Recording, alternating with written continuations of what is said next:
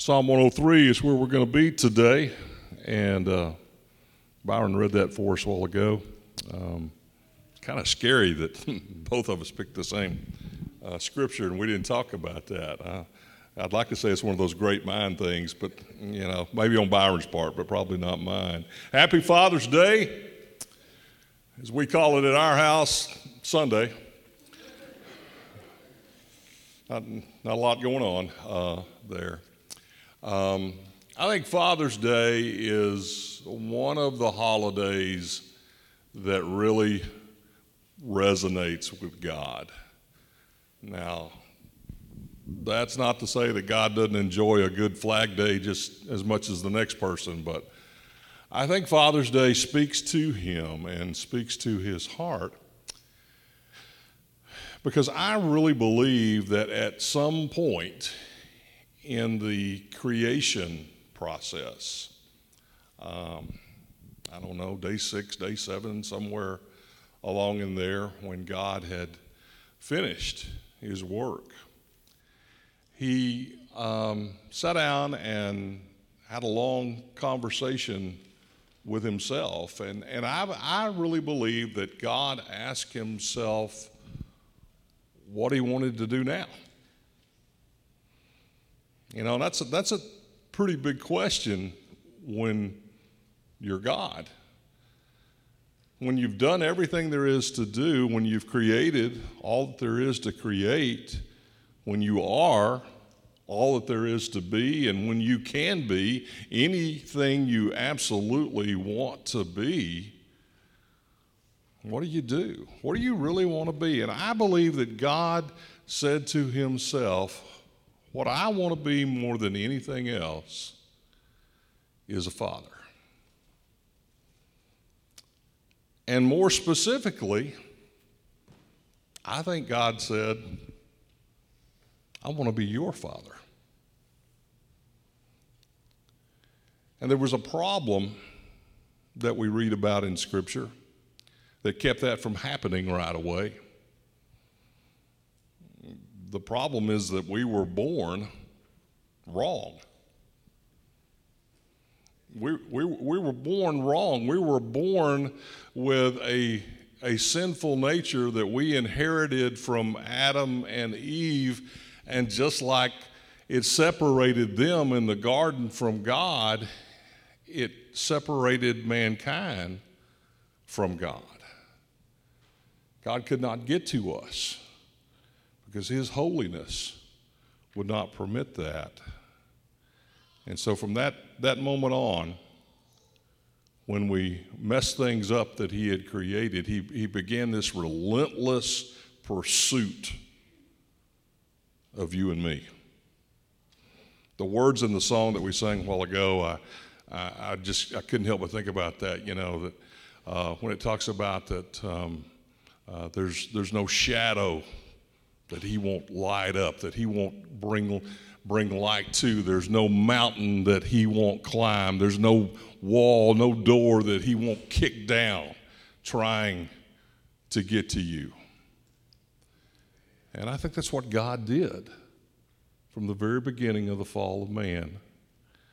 He, he set out on this, this pursuit to reclaim us to adopt us, if you will, because at the very heart of things, when you boil it down to the very basic level, God's a whole lot of things, but what He is more than anything else is a dad. And if that weren't cool enough, He let some of us kind of know what that's like.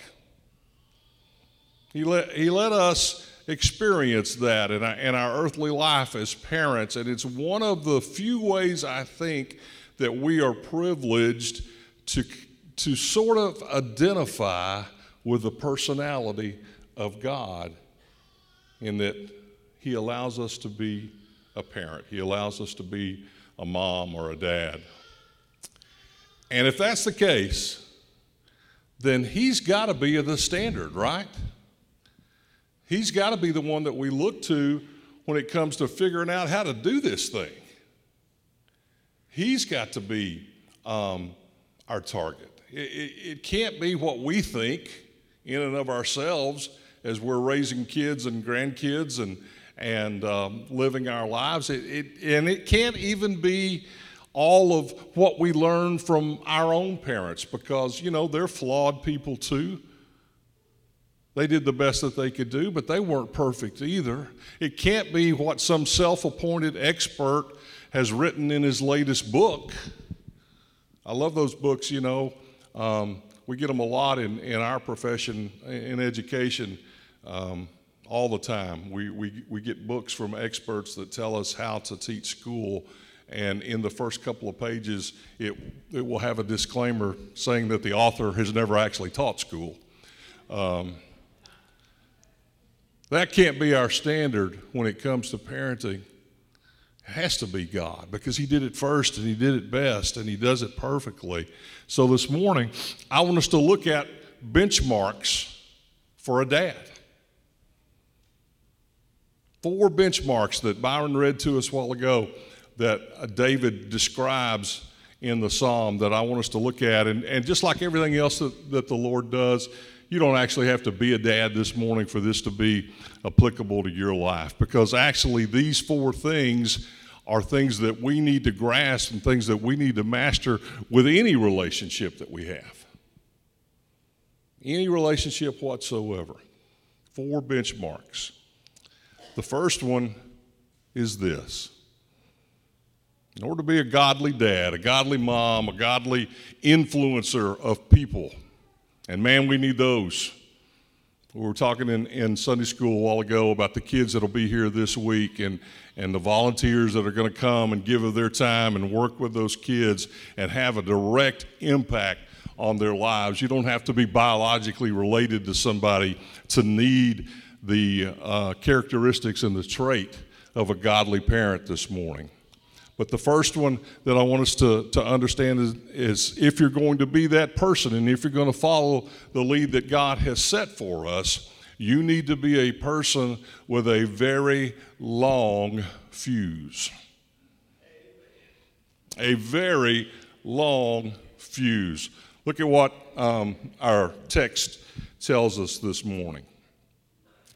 Verse 8 says, The Lord is compassionate and gracious he is slow to anger. Slow to anger, abounding in love. I don't know if you've ever thought about it before, but as I was reading this a couple of days ago, it really hit me hard that I am thankful that our God has a long fuse because I have tried to light that thing many times in my life. We need to be someone who is slow to anger. God sets that example for us, and we've got to follow that example. Anger is an extremely powerful and dangerous emotion. It really is. And, in fact, actually, I, I misspoke just a little bit. anger is really not a true emotion. You, you realize that? You ever thought about that? You know, we have emotion, we have joy, and we have, you know, excitement, and we have anxiety, and we have all those kinds of things. Anger, in and of itself, is not a real emotion. Anger is the manifestation or in other words, the outward appearance of a different emotion.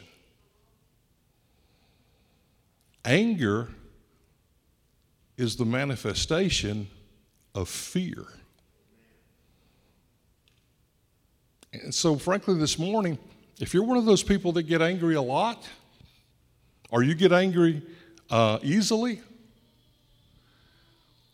we have to do some self inspection and and ask ourselves what are we afraid of? What are we afraid of? Anger is our response to fear. And what's the number one repeated phrase throughout all of Scripture? Fear not. fear not. If you're dealing with that struggle this morning, then we need to get serious about what we're afraid of. What causes us to react and respond that way? Because the Bible instructs us not to be afraid. Not to be afraid. We, again, this morning in our lesson, we were talking about um, the difference between living a Christian life and, and not living a Christian life. And um, Sherry pointed out one of the, the biggest advantages, the biggest um, things that we have going for us as a Christian is that we don't have to live in fear. We don't have to be afraid.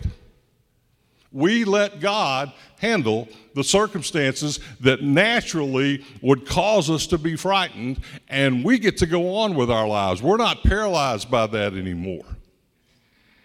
So, if that's the truth this morning, then we can't allow that fear to be present and to come out in us as we deal with other people. Because not only is fear, uh, excuse me, is, is anger just a representative of fear, but anger incapacitates the angry. One more time. Anger incapacitates the angry. You've heard the old expression, I'm so mad I can't see straight. That's true. Anger clouds our vision. Anger relieves us of our senses when we need them the most. It robs us of our energy that we need to think and that we need to rationalize and that we need to uh, use in more constructive ways. Anger will literally destroy the one who is angry.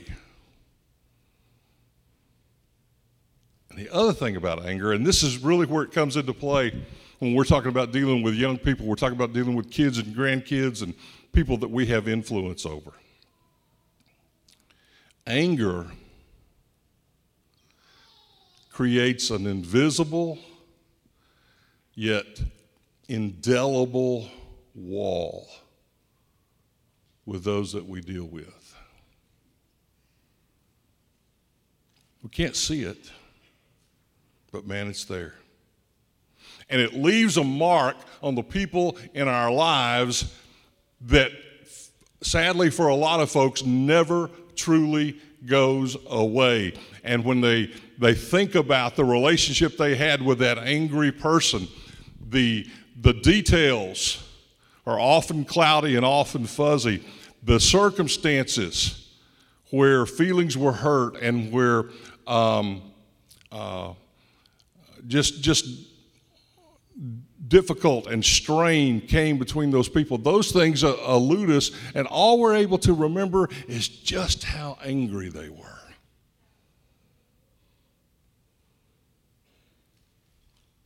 Those folks can't deal with the issues anymore, can't understand the reason. All that they really remember is that someone was angry with them. And a lot of folks, unfortunately, have to grow up in that situation. And, and it, it leaves a scar, it changes who people become. And I am thankful this morning, if nothing else, and I know you are too, that our God is slow to anger. He is slow to anger. That is not his go to reaction with us.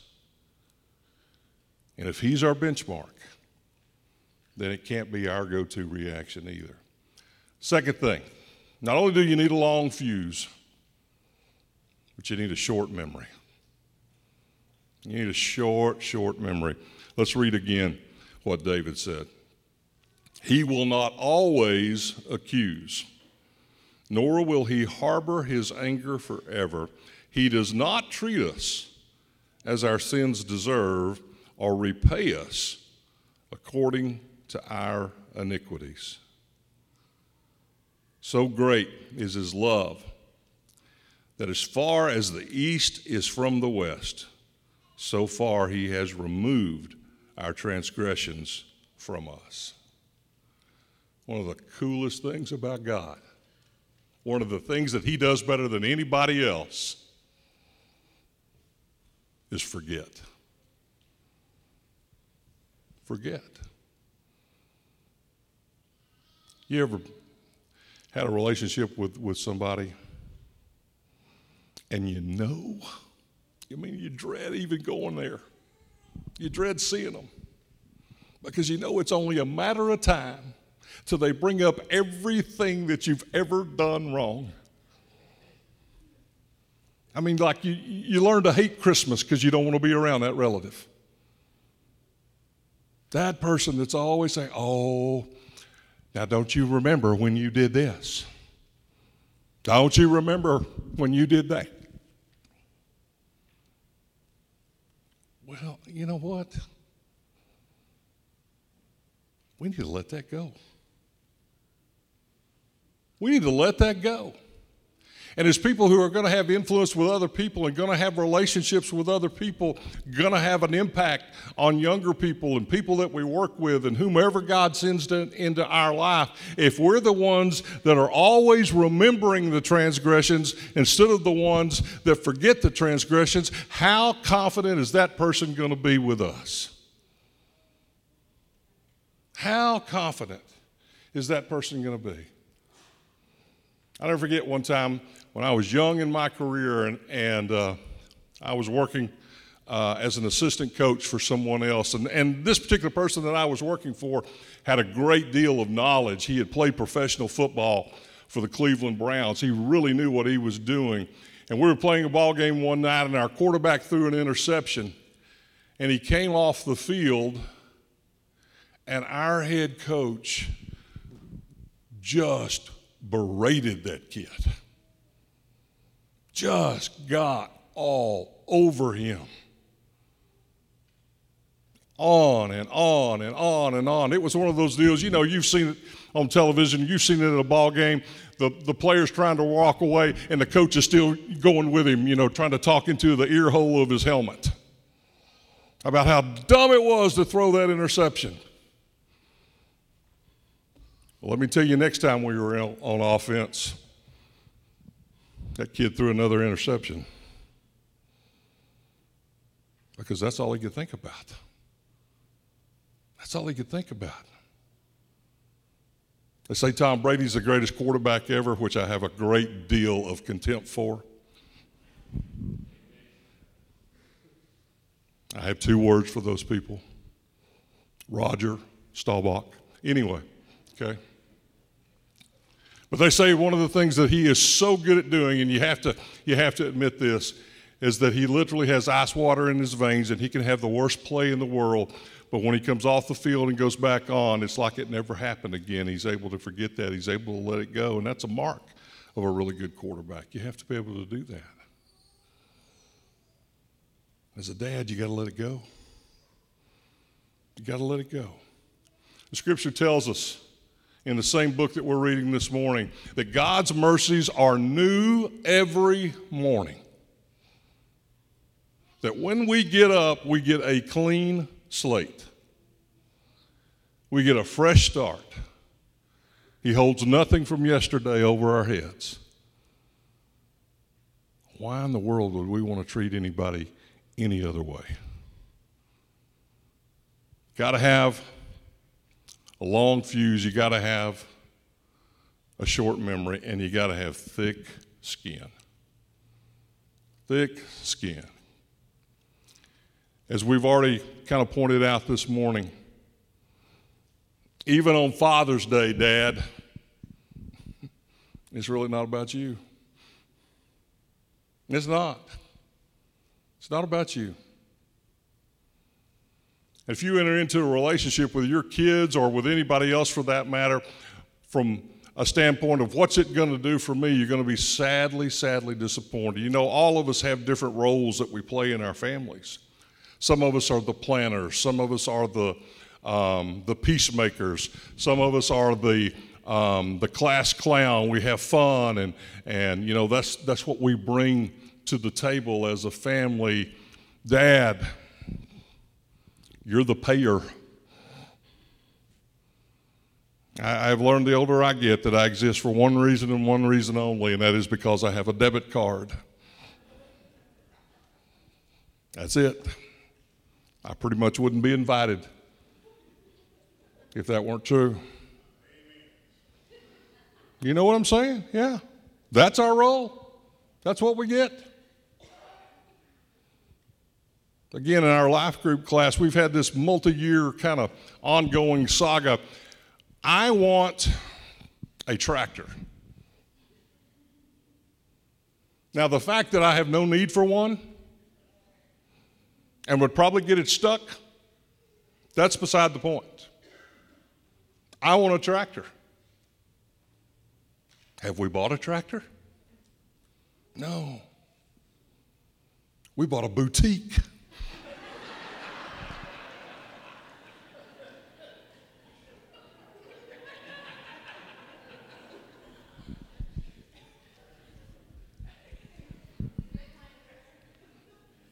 I own a store I'm embarrassed to go in.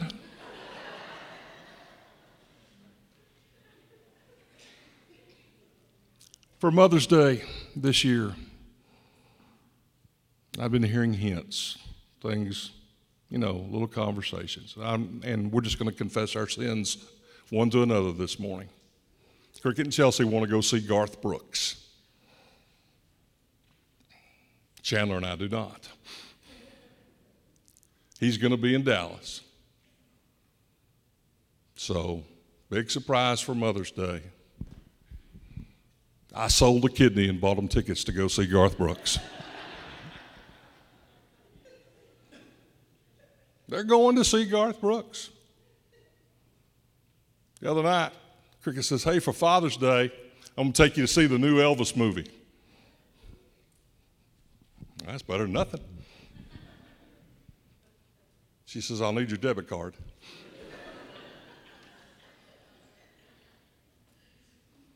In 2021, the average Mother's Day present cost $245.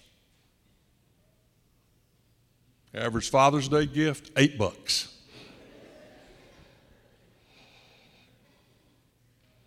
Guys, it's not about us. It's not about us. And I joke about all those kinds of things, but you know, the truth is, I, I don't think I'd have it any other way as warped as it is, one of the things I really enjoy, you know, one of the things I really like to do is, with what little means I have, to be able to uh, to give things to my family and do things for my family. I I really do enjoy that.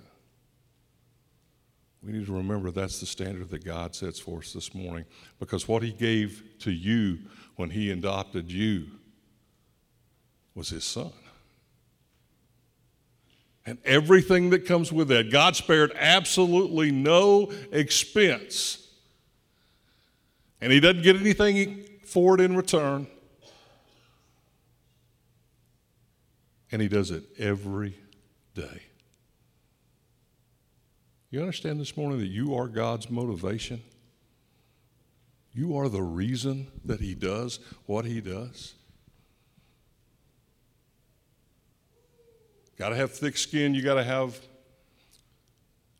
a short memory and a long fuse. And finally, this morning, and we're gonna we're gonna be finished because we we get to participate in the Lord's Supper uh, this morning. We want to leave time for that, but finally, the Scripture says that you got to have a big heart. Got to have a huge heart. Look at what David says about our God. The Lord is compassionate and gracious. As a father is compassion, has compassion on his children, so the Lord has compassion who fear him, for he knows how we are formed. He remembers that we are dust. God understands who we are, and He loves us anyway. He loves us anyway. And, Dad, if your kids grow up and they truly know that about you, they truly know that in the midst of all of your flaws and all of your insecurities and the things that you weren't quite perfect at, if they grow up and truly understand that you love them with an unconditional, undefinable love, they got a shot to make it. Because if they get that from you, it's just one more step until they get that from their Heavenly Father.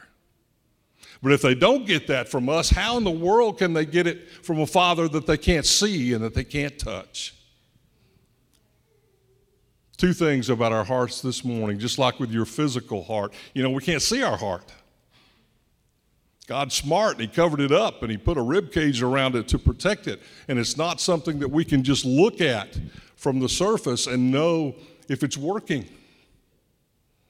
That's an exact depiction of your relationship to your kids. You can't just make an assumption that they get it. In order to know that the heart is working, it has to be, you have to, you have to test it. The heart has to be, has to be heard and it has to be felt. You know, when you go to the doctor, he's going to um, take your pulse. And he doesn't take your pulse to make sure that your wrist is in good shape. No, he takes your pulse because that's how he's able to feel your heart. And he listens to your heart puts that stethoscope on and he wants to hear that it's beating correctly and that it's in the proper rhythm and that it's doing the right thing because he can't see it. So, some other way, the doctor has to be able to make an educated uh, decision about the quality and the health of your heart, and he does that by feeling of it and by listening to it. And our kids do the same thing with us. They've got to feel it.